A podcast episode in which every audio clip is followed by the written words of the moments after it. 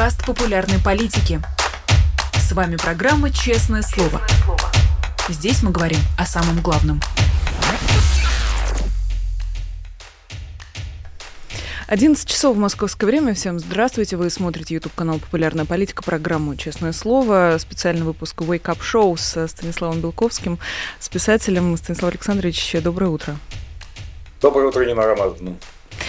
Давайте начнем с новостей, хотя давайте я передам вам эту инициативу, Станислав Александрович. С чего бы вы начали наш сегодняшний разговор? Что самое важное, что нельзя ни в коем случае упустить из нашего внимания? Ну, знаете, я привык к тому, что право определения повестки любого разговора принадлежит интервьюеру. Хорошо, давайте тогда начнем с Белого дома. Если интервьюер как следователь. Знаете, писатель, приходишь на допрос, а следователь тебя спрашивает, а э, гражданин такой-то, что, что бы вы хотели про себя в первую очередь рассказать? Вот этого соблазна надо избежать. Хорошо, договорились. Ну, тогда буду задавать вопросы Станиславу Александровичу. Давайте начнем с Белого дома, который заявил, что Россия разрабатывает специальное противоспутниковое оружие. Много разговоров в последние дни о том, как а, вот это противостояние между Россией и Соединенными Штатами может выйти в космос. Как вы относитесь к этим разговорам? В состоянии ли Российская Федерация создать такое оружие, вопрос открытый. Потому что мы знаем, что российский космос в последние десятилетия активно расцветал и процветал. И еще недавно Дмитрий Олегович Рогозин, который теперь сенатор от украинского региона Запорожской области, то есть сенатор от другого государства, говорил, что американцы должны будут запускать там, свои спутники на батуте в, в космос, если это было десять лет назад, если разорвут сотрудничество с Роскосмосом. С тех пор количество запусков, мне кажется, за последние годы выросло в шесть раз в США. В том, не в последнюю очередь благодаря Илону Маску и технологиям компании SpaceX. Еще можно привести ряд примеров такого толка. Поэтому где здесь реальность, а где блеф с российской стороны, я не знаю. Но то, что, безусловно, РФ хотела бы иметь оружие для уничтожения спутников на орбите, бесспорно. И я думаю, что основную опасность с точки зрения Кремля представляют не военные разведывательные спутники США и их союзников. Что там, собственно, так уж сильно разведывать-то по сравнению с тем, что уже разведано. А всякие спутники как раз типа Starlink и Илона Маска, то есть любые возможности предоставления недорогим россиянам независимого источника доступа в интернет. Потому что Кремль твердо взял курс на китаизацию РФ интернета, на полное введение жестких ограничений по, в части доступа к нежелательным ресурсам. Это, этот тренд будет продолжен. Если тут появляется неожиданно Starlink, который предоставляет россиянину доступ в интернет, минуя все иерархические структуры, неподвластный доступ, который никак не подвластен Роскомнадзору, естественно, Кремль это не устраивает. Поэтому, кажется, спутники Илона Маска, несмотря на то, что его отношения сегодня с Кремлем можно охарактеризовать как взаимно лояльные, здесь окажется под боем в первую очередь. То есть Кремлю нужно придумывать все новые и новые технологии для того, чтобы закручивать гайки в информационной сфере. И история со спутником, с противоспутниковым оружием на орбите вполне вписывается в этот контекст. Ну, казалось бы, сейчас не лучше для этого время. Буквально в начале этой недели мы выяснили, что Starlink есть не только у ВСУ, но и у российских военных. И они с помощью этого Starlink'а прекрасно координируют действия друг друга. И, казалось бы, зачем стрелять себе в известное место? Ну, пока еще стрелять никто не собирается. То есть я отчасти согласен, что Белый дом сознательно нагнетает эту угрозу, чтобы по возможности склонить Палату представителей Конгресса США к скорейшему голосованию за пакеты помощи Украине и Израилю. Это так расстроило спикера Палаты Майка Джонсона, что он даже, как мы знаем, объявил каникулы до первого марта, чтобы уклониться от скорейшего голосования по этим вопросам. Ну, скажись больным или сделай что-нибудь еще. Технологии совершенно универсальны. Избежать срочного ответа на кричащий вопрос. Но сама линия, на то, что Кремль не хочет, хочет всячески создать и поддерживать механизмы тотальной информационной изоляции РФ, да, безусловно, она будет продолжаться. Вопрос, есть ли у РФ такие технологические возможности, чтобы реализовать угрозу, о которой говорят сегодня представители США. А как вы думаете, есть эти возможности? Тут с Кремлем никогда, так сказать, не разберешься без определенных подручных, подручных свойств. Потому что, с одной стороны, Кремль очень гордится своим гиперзвуковым оружием, с другой стороны, пятнадцать ученых-разработчиков этого гиперзвукового оружия сидят в СИЗО по, или даже уже в колониях по обвинениям в шпионаже. То есть, видимо, эти секреты так глубоки, что создателя этого самого победоносного оружия надо спрятать всячески от человечества. Поэтому тут недостаточно входящей информации, чтобы судить об этом. Но действительно, если российские, Россия из Российской Федерации завозит там Starlink через третьи страны и прочее, то Кремль будет использовать все свои возможности серого импорта и промышленного шпионажа, чтобы что-то, что-то такое создать. Во всяком случае, то, что этот вопрос для Кремля один из приоритетных, безусловно, все, что связано с ужесточением режима безопасности и технологическим обеспечением полноценного и полноформатного тоталитаризма. Еще одна новость, которая тоже звучит несколько двусмысленно, о том, как российские власти собираются ввести наказание за дипфейки, об этом пишет сегодня «Ведомости», как не вспомнить Вована и Лексус, Лексус и не побеспокоиться за их карьерные перспективы, учитывая, как здорово они использовали дипфейки в своей недавней, скажем так, работе. Как вам кажется, зачем это уже российским властям? Неужели они не понимают, что, опять же, пытаются выстрелить себе в известное место? Нет, они совершенно этого не собираются делать, поскольку все законы в Российской Федерации существуют для избирательного применения. Своим все, друзьям закон. То есть, наоборот, друзьям все, прошу прощения, остальным закон. Если хороший человек, то тебя не тронут по закону, плохой тронут. Естественно, это никого не страхует от неприятностей в условиях тоталитаризма, потому что сегодня ты активный строитель этого здания тоталитаризма, яростно поддерживаешь спецоперацию Z и бесконечное правление Владимира Владимировича Путина, а послезавтра отправляешься в колонию по непонятным тебе причинам и дико кричишь: товарищ Путин, произошла, произошла чудовищная ошибка, но интернет тебе уже отрубили, и поэтому крик твой никому не слышен. Но, Но потом еще зрения... надо доказать, что это ты, а не дипфейк, кричишь. Поэтому тут как бы реальность сильно усложнилась. Тут скорее нужно дипфейки ввести в правовое поле, то есть дать им некий юридический статус.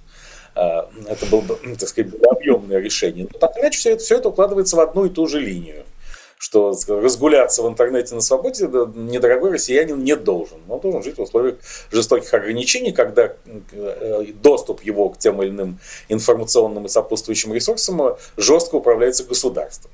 Поэтому Вован и Лексус, если нужны этому государству, они будут дальше использовать дипфейки, всем остальным это, видимо, будет запрещено или, по крайней мере, сопряжено с риском для жизни и свободы. Они, дорогие россияне, они же и не только в интернете гуляли, они две недели гуляли, пока собирали подписи в поддержку Бориса Надеждина, и много было вопросов о том, постигнет ли какое-то наказание самых инициативных сторонников этой кампании по сбору подписей, и сегодня стало известно, что пришли с обысками к одному из волонтеров, кто собирал непосредственно подписи, даже, насколько я знаю, это не столько волонтер, сколько член партии гражданской инициативы, которая, собственно, выдвигала Бориса Надеждина. Началось с Станислав Александрович? Разумеется, это было вполне реально, и Владимир Рудольфович Соловьев очень благодарил, как мы помним, Бориса Борисовича Надеждина за то, что он де-факто предоставил Кремлю базу данных не, граждан не вполне лояльных Владимиру Владимировичу Путину и спецоперации Z до победного конца. Конечно, это стандартная кремлевская тактика на протяжении уже многих лет. Сначала, как бы, когда происходит какое-то массовое движение по любому поводу, ну, например, скажем, протесты против э, ареста Сергея Фургала, э, бывшего губернатора Хабаровского края, э, Кремль спускает дело на тормозах, а потом определенные активисты, без которых эти протесты были бы невозможны, несмотря на весь их сетевой и полустихийный характер, они получают по полной программе, разумеется, чтобы было никому не повадно. Все это всегда носит прецедентный характер. Вот в следующий раз будешь собирать подписи за антивоенного кандидата, имей в виду. А, а что будет дальше? Все-таки подписей было собрано действительно много. Есть ли повод беспокоиться для всех, кто предоставил свои паспортные данные, чтобы подписаться в поддержку Бориса Надеждина? Для всех, я думаю, нет. Просто потому, что у Кремля нет, опять же, технологических возможностей все это обработать. Да и не так это важно. Я не думаю, что Кремль чувствует угрозу от всех, кто подписался за Бориса Надеждина. Нейтрализация будет точечная на уровне определенных активистов, при этом сам Борис Борисович не пострадает. Он многоопытный системный игрок, и я думаю, что в определенной мере он координировал свои действия с администрацией президента, чтобы все это не завершилось полным кровавым погромом, хотя и эти договоренности в наши времена ни от кого ничего не страхуют, даже в более вегетарианские, чем нынешние, еще не полностью тоталитарные. В две тысячи восемнадцатом году мы помним, что было согласовано выдвижение Павла Николаевича Грудинина от ка пэ эр эф, и потом Павел Николаевич Грудинин лишился значительной части своей собственности, личной жизни и много еще чего. То есть как там кто-то ему согласовал, а те, с кем он не согласовал, обрушились на него по полной программе. Поэтому здесь можно всего ожидать. Но пока что дело идет к тому, что значительная часть электорального ресурса Бориса Борисовича Надеждина достанется кандидату от партии «Новые люди» Владиславу Даванкову.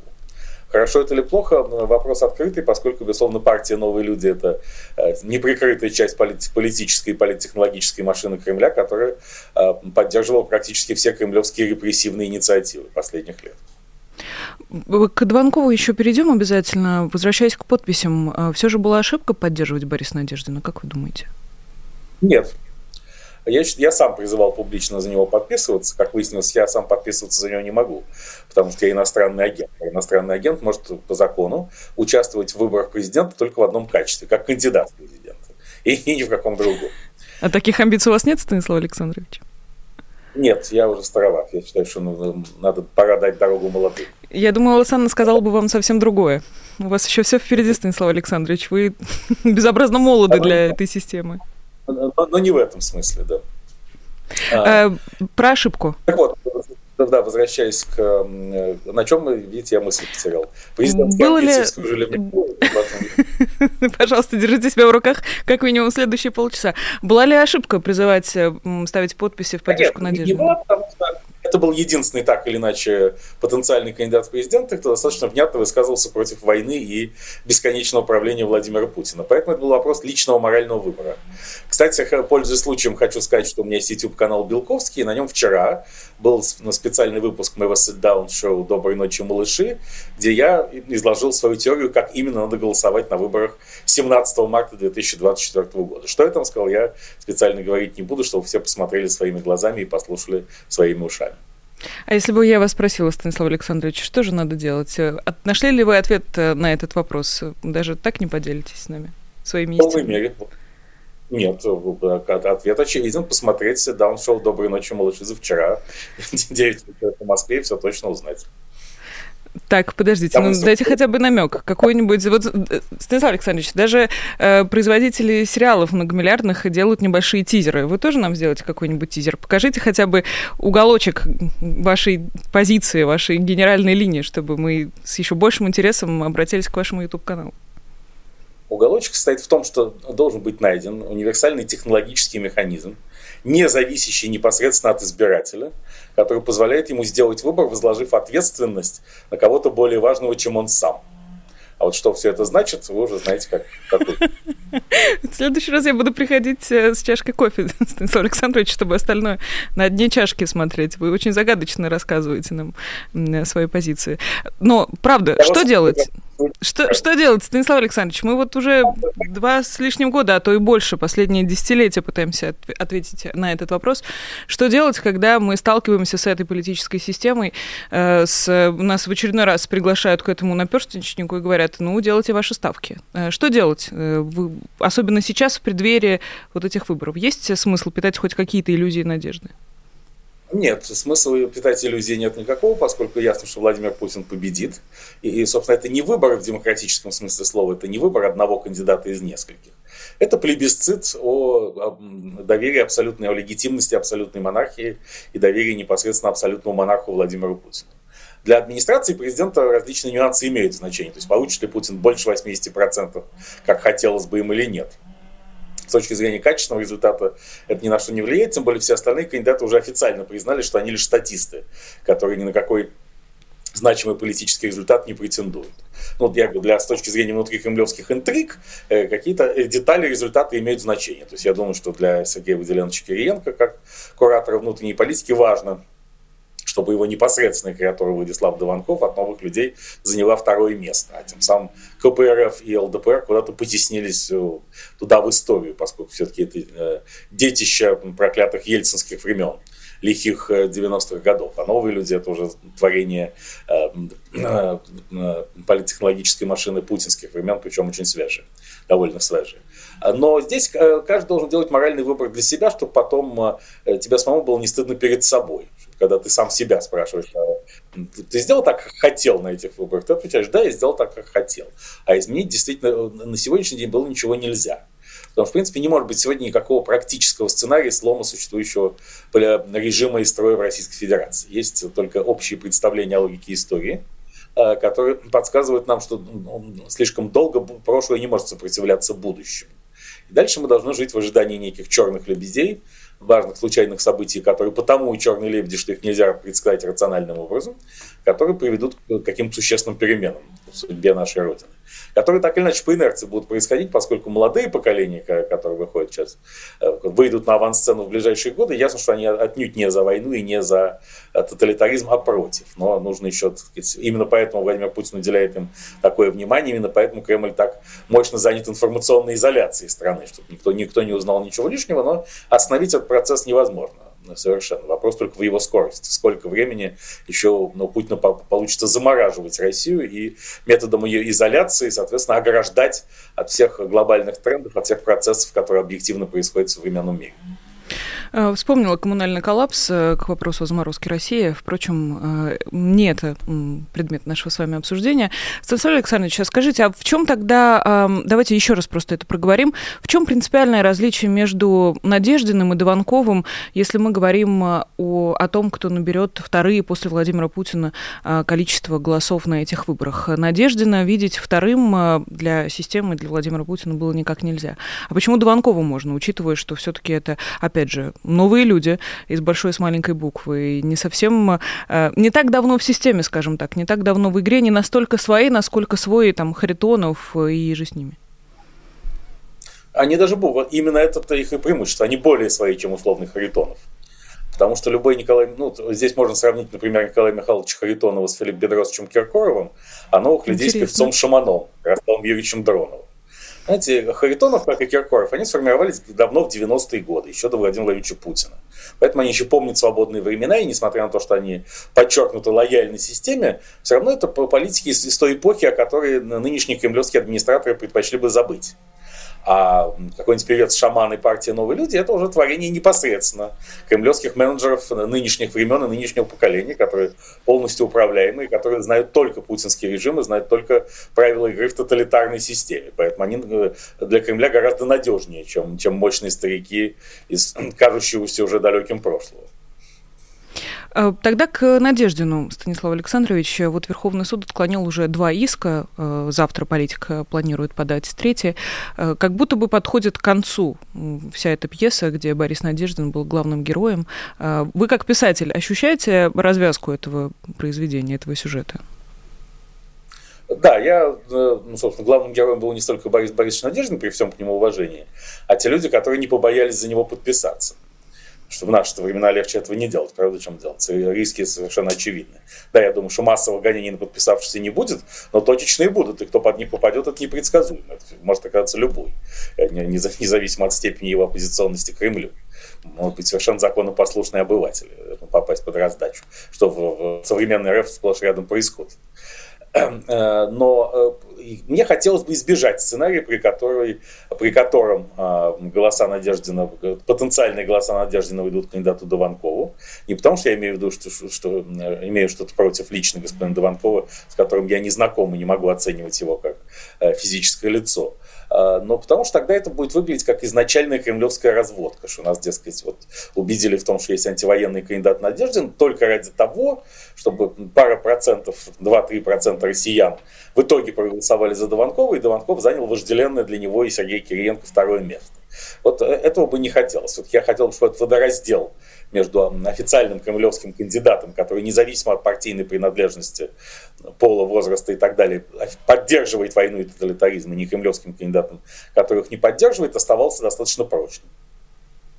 А вот смотрите, вы опять уточняете позиции, а так ли важно? Так ли важно, с какой программы идет Даванков или с какой программы идет Харитонов на этих выборах? Разве не все, что не Путин лучше, чем Путин? Мы не в такой понятной и банальной ситуации оказались? Здесь нет, так сказать, однозначного ответа на этот вопрос. Его дает каждый для себя, на мой взгляд. И если бы у меня был какой-то универсальный ответ, я бы считал, что вот, так сказать, все, всем лучше поступить так, а не иначе. Я бы его и дал. Нет, я считаю, что здесь каждый, опять же, должен иметь, так сказать, должен выбирать так, как ему психологически комфортно, чтобы он был доволен собственным решением и не считал его навязанным. Но принципиальной разницы между Путиным и непутинскими кандидатами я в сущности не вижу. Это, я говорю, это с точки зрения кремлевской политтехнологической машины важно, насколько высоко Владимир Путин оценит ее усилия. С точки зрения нас как избирателей это, это, это не столь важно, поскольку мы, мы понимаем прекрасно, что все эти кандидаты получают инструкции в одном источнике. И, собственно, повторяется во многом ситуация две тысячи четвёртого года, когда впервые неожиданно российские политики оказались в реальности, когда исход выборов предрешен с точностью до процента. И тогда Геннадий Зюганов и Владимир Жириновский впервые отказались от прямого участия в президентских выборах. Зюганов впервые делегировал Николая Михайловича Харитонова, уже прошло двадцать лет, это абсолютное дежавю. А покойный Жириновский своего охранника Малышкина, подчеркивая тем самым э, и статусом кандидата, и даже его фамилии, э, как мало значения он придает этим президентским выборам. Вот это все повторяется э, через двадцать лет, только не в, не в марксистской парадигме, а наоборот. Сначала фарс, а потом трагедия. Ну вот у кого Такер Карлсон должен был взять интервью для э, пущей выразительности. Но тогда про фарс и про э, трагедию. Э, Станислав Александрович, э, если в две тысячи четвёртом году было плюс-минус, наверное, понятно, зачем администрация так себя ведет, то э, Путин, который э, борется за главное место в политической системе с Даванковым или с условным Харитоновым, он так э, как будто бы расписывается в собственной слабости. Это не страшно для системы, это не страшно для Владимира Путина и для его избирателей, который привык к этому культу мачизма и э, альфачизма или, я не знаю, какого-нибудь другого изма, который подчеркивал бы вот такое вот давлеющее, доминирующее положение Владимира Путина над всеми. Ну, сила Путина не в мачизме, а именно в его безальтернативности. Это безальтернативность абсолютного монарха, она никак не связана с его личными качествами. А здесь я не вижу никакой в нем, с точки зрения того, что это плебисцит о легитимности абсолютной монархии, слабости здесь нет. Здесь есть заведомо как раз слабые кандидаты, которые получат на всех там, десять процентов, и, так сказать, и Владимир Путин, который получит, если, если план будет выполнен, более восемьдесят процентов. Так что задача легитимации результата будет решена с точки зрения логики системы. А внешний мир давно привык и свыкся с тем, что, так сказать, выборы президента в РФ де-факто таковыми не являются, и это не, не, не может рассматриваться как критерий взаимодействовать или не взаимодействовать с Путиным. Станислав Александрович, у нас немножко зависла картинка с вашей стороны, поэтому есть полное ощущение радиоэфира, столь привычного вам. Поэтому не могу вас не спросить, вы хотите, чтобы мы вас переподключили? А, смотрите-ка, картинка вернулась сама собой. Да, вы видите меня хорошо. Во всяком слышно? Случае, да, вы немножечко задвигались, да, это уже лучше, чем то, что было. Впрочем, главное, чтобы вас было слышно, а слышно вас было прекрасно.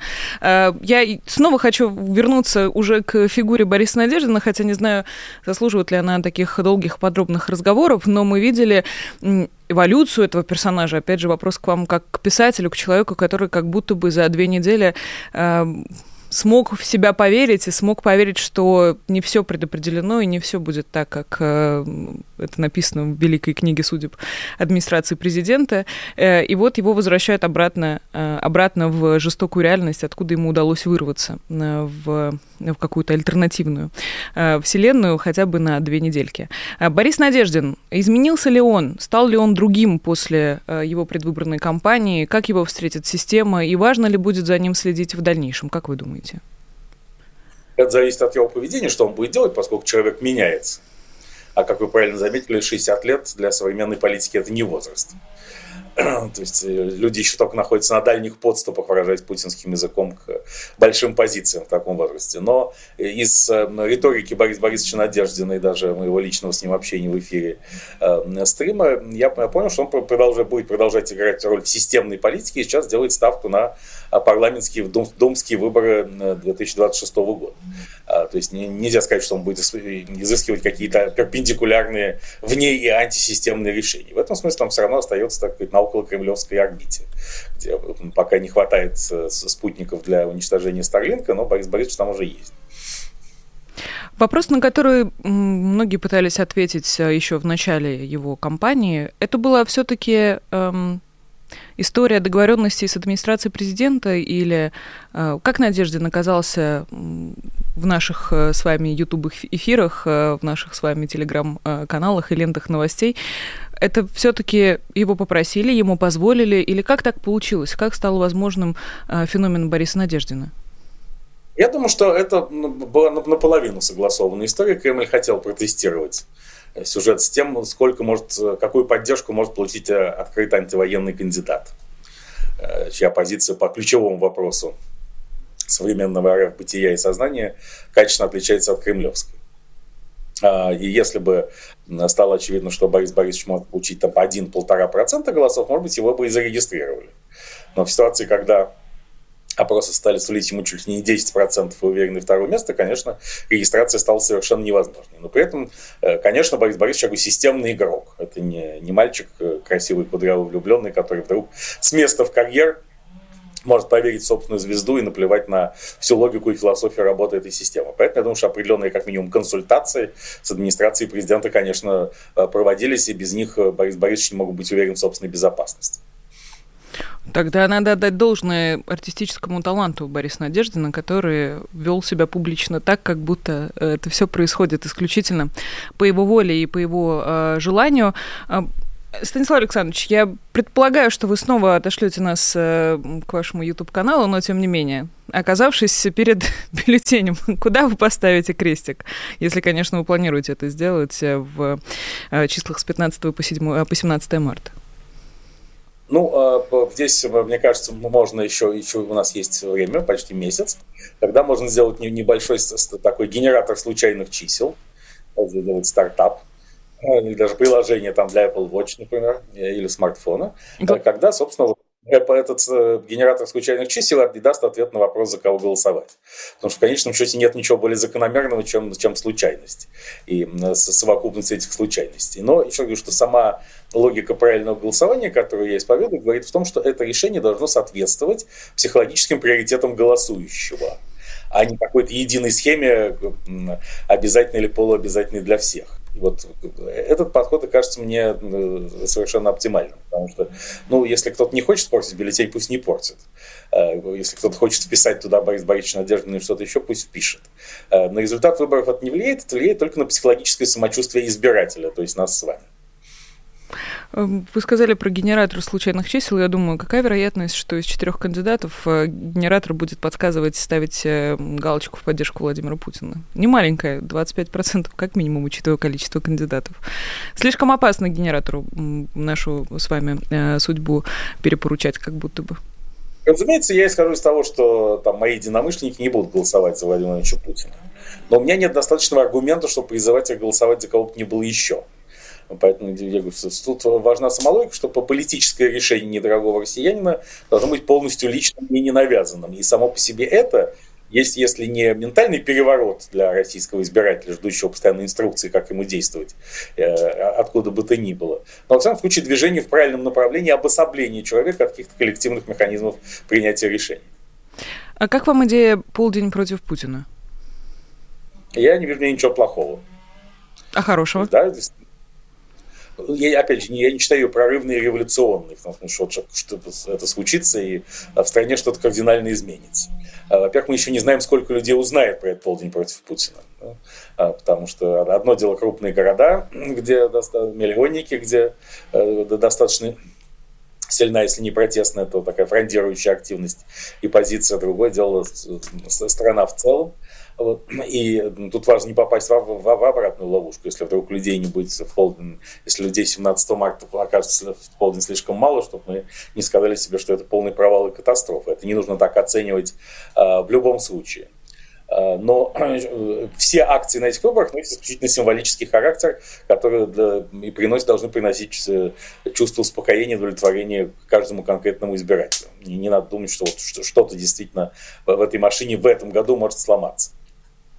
Продолжаем «Честное слово» с писателем Станиславом Белковским. Станислав Александрович, давайте про молодежную политику с вами попробуем поговорить. Тем более российские власти уже разработали стратегию по этой самой молодежной политике, ее развитию до две тысячи тридцатого года, и звучат совершенно невероятные идеи. В частности, планируется омолодить кадровый состав чиновников. Разве не молодость то, чего так сильно боятся кремлевские старцы? Зачем им столько молодых внутри системы, которую они так долго чистили или дезинфицировали? Дать, дать дорогу молодым не значит уступить им ключевые места в этой системе. на которых остаются мощные старики путинского призыва. Но в целом это закономерный абсолютно этап развития тоталитаризма в современной РФ. Точно так же было и при Иосифе Сталине в последние годы его правления, когда он начал тяготиться старыми кадрами, которые еще Ленина видели и, возможно, соучаствовали прямо или косвенно в событиях Октябрьской революции и Гражданской войны. И ему нужны были молодые кадры, которые сформировались при нем при Сталине, которые не сдали ничего, кроме Сталина и, и этого божества Иосифа Виссарионовича Сталина. То, то, то же самое происходит и при Владимире Владимировиче Путине. То есть здесь как раз уместна, опять же, аналогия с певцом Шаманом и новыми людьми, идущими на смену э, Филиппу Бедросовичу Киркорову и КПРФ. Про подробности этой стратегии, про Филиппа Бедросовича еще обязательно с вами скажем. Кажется, вам есть что добавить к истории, которая происходит с этим человеком. Здесь просто подробности приводят разные довольно интересные, в частности, телеканал «Дождь» со ссылкой на издание «Гроза». Например, оказывается, что государство ежедневно мониторит пятьсот пятьдесят девять миллионов профилей пользователей. Интересно, откуда они столько нашли? Получается, не только Россия находится под прицелом вот этого государства, контроля. пять целых восемь десятых миллионов профилей из этих деструктивные.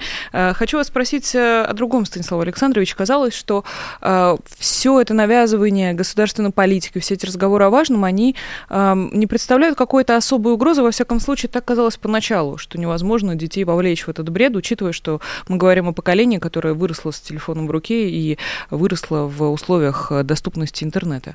Сработает ли эта стратегия? Как вам кажется, смогла ли систему переломить, не знаю, молодость, сломать ее и как-то заставить слушаться и повторять свои же ошибки? Полностью эта система, эта стратегия не сработает, но Кремль рассчитывает на то, что, на то, что она сработает в значительной мере. Почему она должна сработать? С точки зрения Кремля, потому что, ограничив доступ молодых людей к информации и открыв некие лифты вертикальной социальной мобильности только в военной и околовоенной сферах, Кремль, тем не менее, сформирует какой-то крепкий костяк молодежи, который, для которой условным кумиром будет все тот же пресловутый Шаман. Это, естественно, не обязательно только он. Весь, весь провоенный дискурс будет... В целом это не получится, поскольку это противоречит самой логике развития современного мира. Но не будем знать, что для Кремля важно стабилизировать ситуацию на какую-то обозримую историческую перспективу. Вообще, самый главный для Владимира Владимировича Путина вопрос сегодня – это генетические исследования, как мы уже в последнее время убедились. Дело в том, что об этом нам говорили, вот лично мне, еще некоторые важные фигуры правящей российской элиты четверть века назад, когда Путин еще не пришел к власти. Что вот в конечном счете одна из важнейших целей российской элиты – это создать индивидуальные методы генетической терапии и инженерии, которые позволят жить до ста двадцати в прямом смысле слова. Вот Владимир Владимирович решает эту задачу, как ему в полностью дееспособном состоянии дойти до две тысячи тридцать шестого года, сохранить свой режим нетронутым. Вот на, на эту историческую перспективу ему нужно и стабилизировать, и зацементировать определенные социальные конструкции, в том числе предотвратить бунт в молодежных средах. Отчасти это получится, отчасти нет, как пойдет, что называется, но усилия будут на это направлены очень мощные, потому что с точки зрения Путина, скажем, представители предыдущих поколений, поколение X, например, и так далее, они все-таки отравлены годами перестройки, ельцинских девяностых, всего этого такого, о чем надо сейчас забыть. А вот молодежь с пылу с жару, которая уже, так сказать, пошла в школу при Владимире Путине, ей мозги можно замусорить чем угодно, поскольку нет былого опыта, противоречащего нынешнему. И поэтому, конечно, этому будет уделяться приоритетное значение. Внимание. Ну, вы говорите, отчасти решить, отчасти нет, как будто бы нельзя быть наполовину беременным. Все-таки решить или не решить молодежь – это главная опасность для Владимира Путина. Молодость, будущее, как мы э, так или иначе смогли выяснить. Да, конечно, это, именно, именно поэтому надо бороться с будущим. А для того, чтобы бороться с будущим, нужно нейтрализовать актив э, будущего молодежь. Это получится отчасти, я подчеркиваю. Целиком это, это, этот номер не сработает. Но задержать эрозию этой системы Владимир Путин сможет, к этому он и стремится, поскольку нет же ничего вечного. Правильно? Вопрос в том, когда эта система закончится. И для Путина важно, чтобы она закончилась как можно позже. Про Филиппа Бедросовича, тем более вы его пару раз уже вспомнили за этот разговор, как будто бы задела вас эта история, которая с ним произошла. Я правильно понимаю? Он просто важная символическая фигура, один из титанов современного шоу-бизнеса.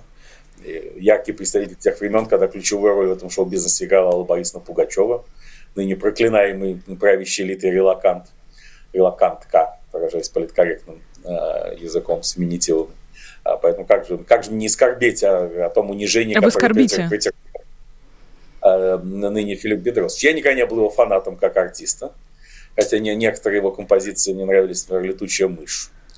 Прекрасная, а, прекрасная. Одна из лучших, я думаю, для настоящих ценителей. Я твоя, я твоя мышка, я тебя съем. И большое количество ремейков тоже забавляло. Я, и, собственно, и нарочитая такая пропаганда гей-ценностей при отсутствии формального каминг-аута. Но сейчас то, что он вынужден ехать в Горловку и каяться, это показатель того, что будет со всеми. Не, не, не, не то, что выступающими против Путина и спецоперации Z. Об этом и речи нет. О том, кто держит фигу в кармане и пытается сидеть на двух стульях. Больше так поступать уже невозможно. Ты должен разоружиться перед партией полностью. Почему? Почему стало нельзя? Потому что Владимир Путин всегда так хотел. Он всегда хотел полноценной тоталитарной системы. Но всегда почему-то не мог. Изначально это ему было невозможно даже на уровне постановки задачи. Все-таки он наследовал совершенно другой тип государственности от Бориса Ельцина, хотя уже с зачатками всего этого путинизма и мощного авторитаризма, но все-таки еще вольницу-то он последовал, которую он категорически не любит. Ordnung muss sein, должен быть порядок абсолютный. И вот он использовал войну как предлог для зачистки всего, что его не, ему не нравится, его не устраивает. Он не устает повторять, что главной опасностью для РФ и для его системы власти является деконсолидация. Не какие-то внешние проблемы, дескать, и победить РФ на поле боя невозможно, он не устает повторять, и танков, и снарядов всегда будет столько, сколько достаточно, и терпение русского народа безграничное, будут, будут все терпеть, да и смысла никакого жить в РФ нет, если только не, готовит, не готовится умереть за Владимира Путина в любой момент, что он тоже говорит практически в открытую и не раз. Но вот если царство разделится в себе, в себе самом, как сказано в Евангелии, если в РФ будут активны силы, не согласны с парадигмой тоталитаризма и войной как способом обеспечения этого тоталитаризма, тут вот возникнут всякие риски и угрозы, которые с точки зрения Путина и погубили Советский Союз в конце восьмидесятых годов, потому что произошло предательство советских элит. И поэтому нужно зачистить все элитные фигуры и группы, которые потенциально тяготеют к предательству, которые не тверды в вере в бесконечное могущество развитого путинизма. А предательство, как его обнаружить? Какие маркеры есть для этого предательства? Неужели любовь к голому телу и любовь к западному побережью единственные два маркера, по которым уже можно проводить такую серьезную репрессивную кампанию? Нет, это скорее косвенные признаки склонности к предательству. Склонность к предательству – это, во-первых, позиция всех собравшихся на голой вечеринке, многим известна, вот эта фига в кармане. Вообще, так сказать, без, без спроса проводить такие мероприятия, если человек проводит что-то, делает, открывает рот, не согласовав свою позицию или не, не, не забыв про методичку, он уже крайне подозрительно и опасен. Тоталитаризм тем и отличается, что он убивает, он не обязательно отправляет человека в тюрьму в прямом смысле, хотя зачастую и в прямом, а в том, что он убивает представление человека о свободе. Человек должен искренне любить большого брата, как сказано у Джорджа Оруэлла в романе тысяча девятьсот восемьдесят четыре. А если он не любит искренне большого брата, то это не, не тот человек, с которым нам по пути. Его нужно перевоспитать. И вот этот процесс перевоспитания элит демонстративных порки на фоне э, голой вечеринки, собственно, и происходит. Важна не сама голая вечеринка, а важны остатки свободомыслия, которые она олицетворяла. Уверенность определенных людей, что они могут принимать сами э, любые решения, ничего им за это не будет. А как вам кажется, почему Кагарлицкого посадили? Я не владею этим вопросом в деталях, потому что совершенно очевидно, что Борис Юрьевич кому-то конкретно перешел дорогу. Здесь резонный вопрос, почему этим занималось управление ФСБ по республике Коми. Это тоже, так сказать, важная, не, многими недооценимая деталь. Почему, ну, у вас наверняка есть там предположение какое-нибудь, раз уж вы обратили внимание. Оно недостаточно обосновано, чтобы высказывать его в вашем авторитетном эфире. К тому же не последний. Скажите раз, со ссылкой на одного вашего друга, Станислав Александрович, скажите, один ваш друг считает, что... Подкреплю, ну зачем же буду... Давайте спрячемся за лирического героя. Того, того самого друга. Но так или иначе, смотрите, произошла зачистка людей, если рассматривать это как элемент тренда, а не исключительно личные страдания Бориса Юрьевича, произошла зачистка людей, так или иначе, идеологически мотивированных и маркированных. Кто? Сергей Удальцов тоже сел непосредственно перед президентскими выборами, потому что, несмотря на то, что Сергей Станиславович Удальцов всячески поддерживал спецоперацию Z, войну победного конца пятое-двадцатое, все равно это человек, который не, не находится в русле кремлевского мейнстрима, а является не вполне лояльным политическим активистом. Все, где ему место? Или в тюрьме, или в релокации, такому человеку вообще. Это, это же относится и к Игорю Геркину-Стрелкову, уж на что он сторонник того, чтобы взять Киев и Украину залить напалмом. Но все равно он же не вполне лоялен. Он позволял себе критиковать Путина, особенно военное руководство РФ. Значит, получил четыре года, что по нынешним временам просто какой-то вегетарианский срок абсолютно, а не двадцать. Объявлен в розыск Александр Поткин Белов, основатель движения против нелегальной иммиграции. Значит, напоминание русским националистам, чтобы они тоже не вылезали со своими незрелыми высказываниями и представлениями о предмете. Соответственно, попали под раздачу и левые марксисты в лице Бориса Вильевича Кагарлицкого. Не должно остаться на авансцене, на политическом, вообще общественно-политическом поле никаких, хотя бы минимально влиятельных в интеллектуальном и общественном смысле, и в социальном смысле фигур, чья точка зрения не стопроцентно совпадает с кремлевской по ключевым вопросам современной повестки дня. А как вы думаете, вот эта осторожность, она имеет под собой основание? Или это уже скорее эм, какая-то патология со стороны системы? Это не патология, это абсолютная логика тоталитаризма в зрелом виде. Это такой поздние сталинские времена, как, собственно, ротация кадров и выдвижение молодых вместо надоевших стариков, помнящих до сталинских времена, чего помнить не надо. Есть только один источник легитимности. И вот случай вот Иосиф Сталин, в нашем случае Владимир Владимирович и спецоперация «З». Так и здесь. Если можно зачистить всю поляну, то почему этой возможностью не воспользоваться? Зачем себя сдерживать и заставлять? И пока, собственно, кремлевские спикеры, включая и самого главного, не устают повторять. Спецоперация «З», то есть война, хороша уже тем, что она дала возможность избавиться от всех нелояльных и несогласных, отправив их или по тюрьмам, или за границу. Ну, вот это, эта политика должна быть доведена до конца по принципу пленных не брать. А насколько она жизнеспособна в нынешних условиях? Тактически в краткосрочной перспективе жизнеспособна. Вот еще с помощью этой политики решается важнейшая задача запугивания всех. Садятся активисты, люди заметные, но страх проникает в души и тела всех россиян, и все начинают понимать, что если ты даже чем-то... Как всегда при тоталитаризме, как две стадии расчеловечивания. Сначала ты не согласен, а потом молчишь, а на следующей, финальной стадии ты убеждаешь себя в том, что ты искренне за. Он любил «Большого брата», как заканчивается роман Оруэлла тысяча девятьсот восемьдесят четыре. Не могу здесь не уточнить, вы говорите, что в краткосрочной перспективе, но в исторической, в историческом смысле краткосрочная перспектива может э, хватить на нашу с вами жизнь, Станиславу Александровичу. Хочется какой-то конкретики в этом смысле.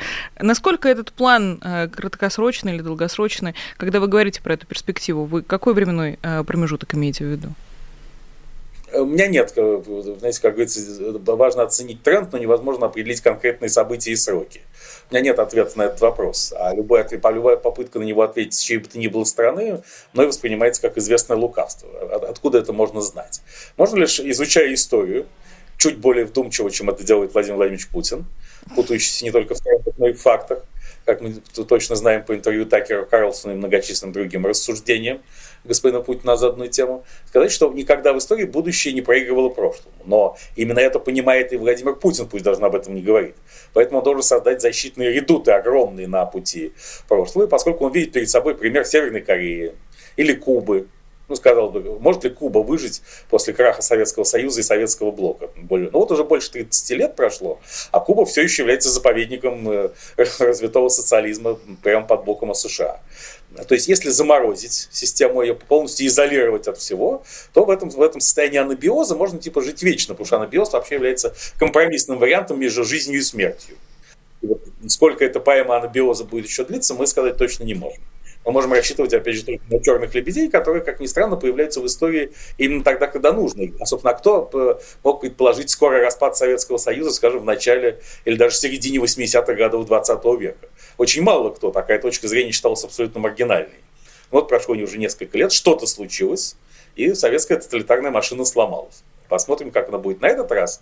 Но здесь, поскольку мы русские люди, независимо от этнических нюансов нашего происхождения, мы должны проявить фирменное русское терпение. Пусть и не в том смысле, в каком ожидает от нас Владимир Владимирович. Русское, но не российское. Вы настаиваете на этом? Разумеется, потому что сама парадигма от Российской Федерации, россияне, она уйдет в прошлое вместе с этой системой, увы. Борис Николаевич Ельцин, когда внедрял россиян, думал совсем о другом. Но это все, как и многое, дискредитировано, к сожалению, путинской эпохой. Станислав Александрович, у нас как раз закончилось время, и я хотела бы вернуться к началу нашего с вами эфира, когда я передаю вам инициативу, и напоследок хотя бы сказать, может быть, мы что-то с вами не обсудили, что бы вам хотелось добавить, или вы не, не собираетесь пользоваться этой возможностью?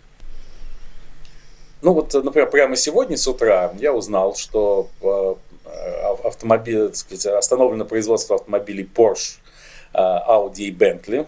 Ну, так сказать, Porsche, Bentley, Audi, говорю, по иерархии, из-за того, что в них использовалась деталь, производимая фактически рабами в Синьцзян-Уйгурском автономном районе Китая. Нам с вами эта новость может показаться глубоко третьестепенной, но она очень симптоматична, что все-таки мир входит в эпоху, когда ценностный подход к тем или иным результатам бизнеса становится очень важным, что ты не можешь действительно использовать в своем бизнесе плоды рабского труда. Да, конечно, пока что большая часть бизнесменов так не думает и готова закрыть на это глаза.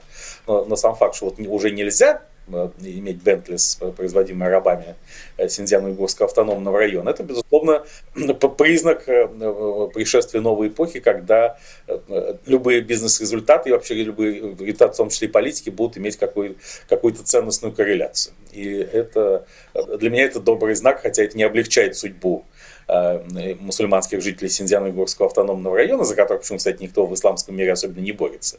Многие хотят уничтожить Израиль, а то, что вот миллионы мусульман жестоко угнетаемы в Китайской Народной Республике, почему-то это не обсуждается в должной мере. Но, по крайней мере, это говорит о том, что борьба с тоталитаризмом происходит и на этом уровне. И мы будем надеяться на то, что мир осознает угрозу тоталитаризма, который при нынешней степени интеграции мира, он не может быть где-то там вдалеке за железным занавесом. Если ты дал ему возможность разгуляться где-то там, то завтра он будет у твоего порога. Я подумала, неужели когда-нибудь бизнес станет настолько этичным, что перестанет в обход санкций продавать ракеты стране, которая убивает мирных людей соседнего государства? В ту, в ту же кассу, что называется, из той же оперы, да, безусловно. Вот, а вы не хотели нам об этом рассказывать, Станислав Александрович, как бы мы с вами без этого сегодняшний эфир провели. Спасибо вам огромное. Станислав Белковский, писатель, публицист. Большое иногда... спасибо, много важных. Всем привет и до встречи в эфире. До встречи. Напомню нашим зрителям, что у Станислава Белковского есть свой YouTube-канал и также Telegram-канал. Все, что Станислав Александрович не раскрыл нам, все свои секреты на этом эфире, вы можете посмотреть и почерпнуть из его YouTube и других медиаресурсов. Подписывайтесь и на популярную политику, друзья, и поддерживайте нас, в частности, посредством замечательной платформы Patreon. Вы можете сделать это легко, наведя ваш телефон на ку ар-код на ваших экранах. Спасибо всем, кто это уже сделал. Полюбоваться на этих людей вы можете прямо сейчас. Если вдруг вы слушали, не смотрели наш эфир, самое время обратить внимание на, на ваши экраны. Меня зовут Нина Урсибашвили. Напомню, поставить лайк. И, кстати говоря, прощаюсь с вами совсем ненадолго, буквально на несколько часов, потому что обязательно увидимся с вами в традиционном пятничном «Честном слове» с писателем Дмитрием Быковым. Поэтому до самой скорой встречи, друзья. Всего доброго и пока. Вы слушали подкаст «Популярные политики». Мы выходим на Apple Podcast, Google Podcast, Spotify и SoundCloud. А еще подписывайтесь на наш канал в YouTube.